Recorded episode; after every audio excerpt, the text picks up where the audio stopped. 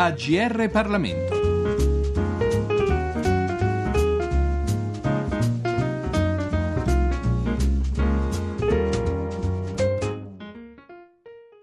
Un eh, saluto, un cordiale saluto da Giorgio Cirillo al microfono per questa edizione della nostra rubrica Libri a tutti gli ascoltatori sintonizzati sulle frequenze del GR Parlamento.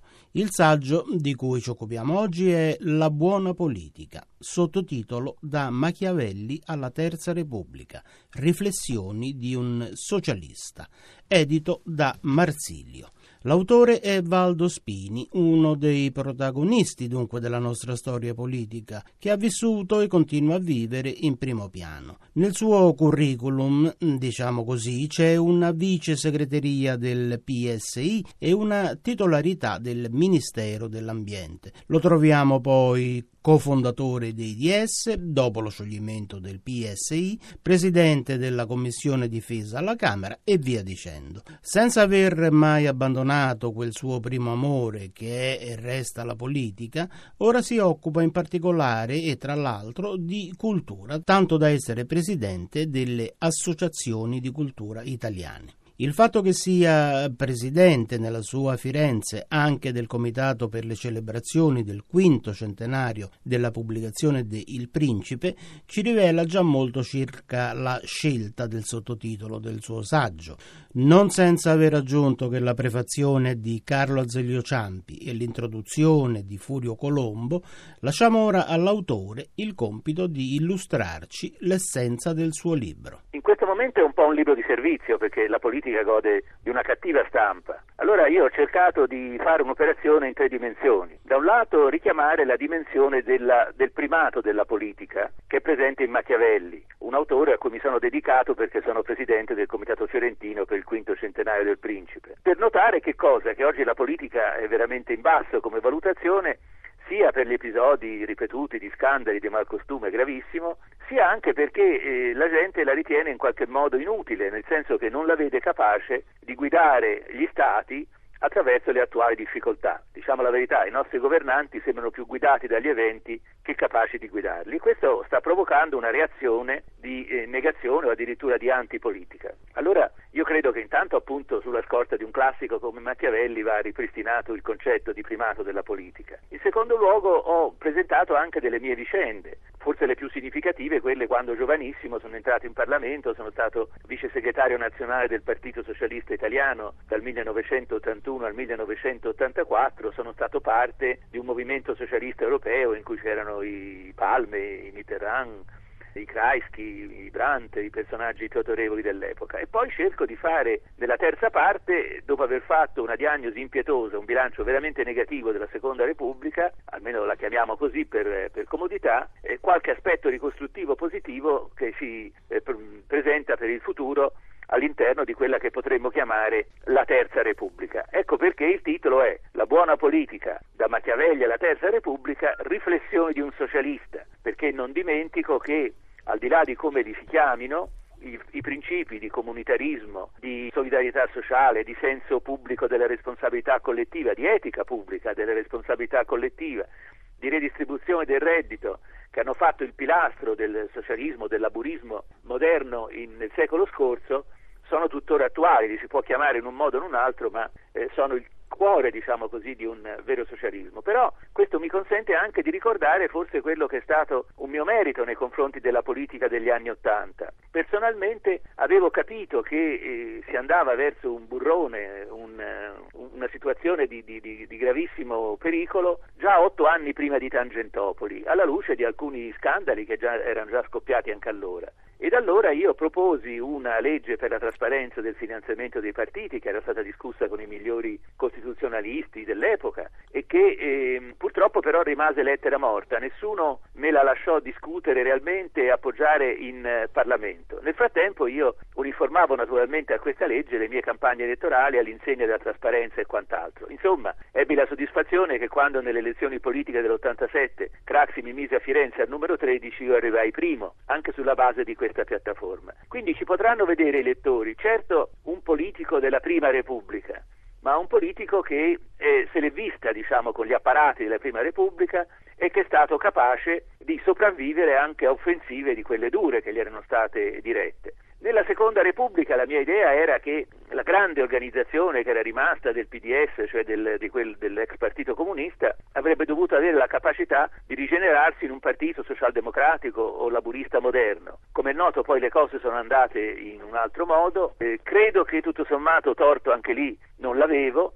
certamente oggi non si torna indietro. E allora quella che è la buona politica che io presento è una politica che non può prescindere dai valori, dai principi, dall'identità e che soprattutto cerca di andare al fondo della struttura dei problemi, non si accontenta delle frasi ad effetto, si sa che oggi la gente è talmente disorientata che oggi va dietro uno, va dietro un altro, ma vuole costruire anche ricostruire, certo, accanto alla forza dei mass media, accanto alla forza della rete che crea una comunità virtuale, ma anche ricostruire accanto a questo per i partiti una comunità umana, nel senso che quell'interscambio personale che era stato proprio della mia esperienza politica anche nei miei anni della gioventù, capisco che non è riproducibile nello stesso modo, ma che se fosse totalmente abolito porta a una regressione dei rapporti politici. Vogliamo parlare di questi giorni? Eh, in questi giorni io credo ci si attacca tanto, ci se la prende tanto fra le persone, perché prima ci si la prendeva invece un po' di più con le idee, con le proposte, con i progetti. E quando ci se la prende meno con le idee, con le proposte, con i progetti, la dialettica diventa inevitabilmente più personalistica, più cattiva,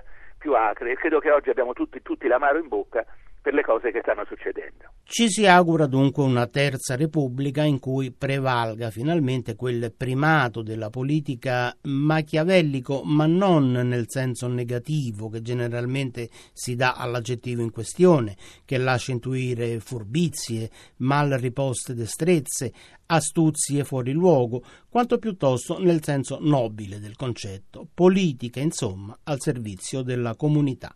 E a proposito di comunità, a lei che ha citato il Bureau dell'Unione dei Partiti Socialisti Europei, di cui ha fatto parte insieme alle personalità di primo piano nei rispettivi paesi, ma anche a livello internazionale, domando come mai, al di là dell'Unione monetaria, quell'Europa che dovrebbe essere un punto di riferimento anche della nostra politica, sembra ancora lontana dalla ormai necessaria, forse addirittura storicamente non rinviabile, unione appunto politica. Credo che abbiano prevalso i sensi un po' di egoismo fra gli stati. Faccio un esempio. Fare un salvataggio della Grecia all'inizio della sua crisi sarebbe costato assai meno che lasciarla sviluppare e poi affrontarla con un costo maggiore per tutti. E soprattutto però certamente non ci si è resi conto che quando per il veto inglese veniva bocciato il piano di Jacques Delors su crescita, competitività, occupazione con una politica di carattere europeo, si faceva perdere all'Europa la sua attrazione. L'Europa è attraente se guida verso una crescita, se guida verso uno sviluppo.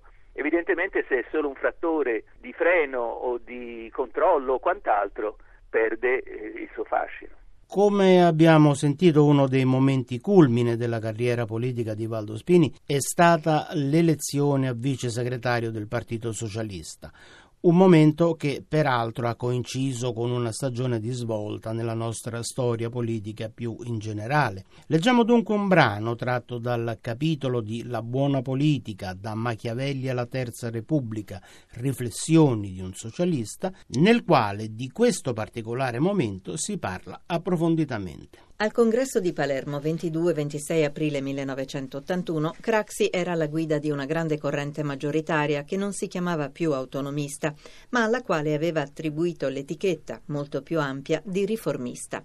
Gianni De Michelis, diventato ministro, era ormai passato con lui e così anche Aldo Aniasi. La sinistra lombardiana difendeva dignitosamente le sue posizioni, ricevendo una significativa percentuale di minoranza. Craxi si dimostrò abilissimo nella preparazione del congresso. Verso l'estate del 1980 mandò avanti, o almeno quella fu l'impressione che ne ebbi, Giuseppe Tamburrano, militante e politologo, che lanciò la necessità di passare all'elezione diretta del segretario in congresso. Fino ad allora il segretario veniva eletto dalla direzione del partito, a sua volta espressione del comitato centrale, rendendo obbligatoria una certa collegialità. Le reazioni a quella esternazione furono molto negative, in nome della difesa della democrazia interna, e Craxi, da grande tattico, smentì. Non se ne fa di nulla. Al congresso, dove Craxi conseguì un'ampia maggioranza di delegati, alla fine all'improvviso ricomparve quella proposta sulla modifica statutaria per l'elezione diretta del segretario una frattura epocale che avrebbe segnato la fine del vecchio PSI in cui il comitato centrale controllava il segretario e quindi le correnti, le subcorrenti, eccetera, avevano la possibilità di condizionarlo, se non di sfiduciarlo, come era avvenuto nel 1969 per Mauro Ferri nel PSI PSD unificati. La modifica passò nella notte. Credo si possa dire oggi, con cognizione di causa, che quella notte rappresentò l'inizio della fine di quel PSI. Questo passaggio venne vissuto, in particolare da noi della sinistra interna, in modo estremamente traumatico, tant'è che qualcuno cominciò a parlare di scissione. Qualche tempo dopo il congresso si svolse una riunione molto tormentata della nostra corrente. Pronunciai un discorso in cui mi dichiaravo decisamente contrario alla scissione, ottenendo parecchia eco anche all'esterno. È ipotizzabile che questo fatto sia stato in qualche modo determinante nel processo che avrebbe poi portato nel settembre del 1981 alla mia nomina, che posso definire improvvisa, alla vice segreteria nazionale. Certamente Craxi voleva alla vice segreteria Claudio Martelli, il più giovane dei suoi logotenenti. Il fatto politico nuovo sarebbe stata l'assegnazione di un'altra vice segreteria anche alla sinistra, la corrente sconfitta al congresso di Palermo. Una tale iniziativa probabilmente sarebbe stata vista nel partito in modo negativo, come un ricadere nei vecchi metodi se si fosse attribuita la carica di vice segretario alla corrente in quanto tale e se questa poi con i soliti tortuosi meccanismi avesse deciso di accettare o meno e nel caso quale persona scegliere. Craxi, invece, aveva scelto direttamente la mia persona, con il connubio Martelli-Spini non si costituiva solo una segreteria unitaria, rafforzando così, e non era poco, l'unità del partito. Il fatto che Claudio Martelli avesse 38 anni e io 35 avrebbe permesso a Craxi di coniare lo slogan due vice segretari, 70 anni in due, che era oggettivamente felice e proiettava il partito nel futuro. Il rinnovamento socialista, insomma, continuava. Infatti la base del partito accolse molto bene l'indicazione.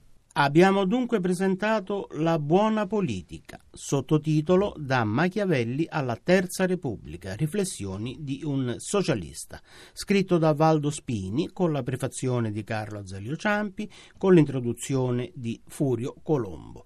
L'editore è Marsilio. A tutti gli ascoltatori un grazie per l'ascolto e a presto risentirci sulle frequenze del GR Parlamento da Giorgio Cirillo. I libri a GR Parlamento. Per segnalare saggi di storia, politica, sociologia e diritto, scrivere a grplibri chiocciolarai.it.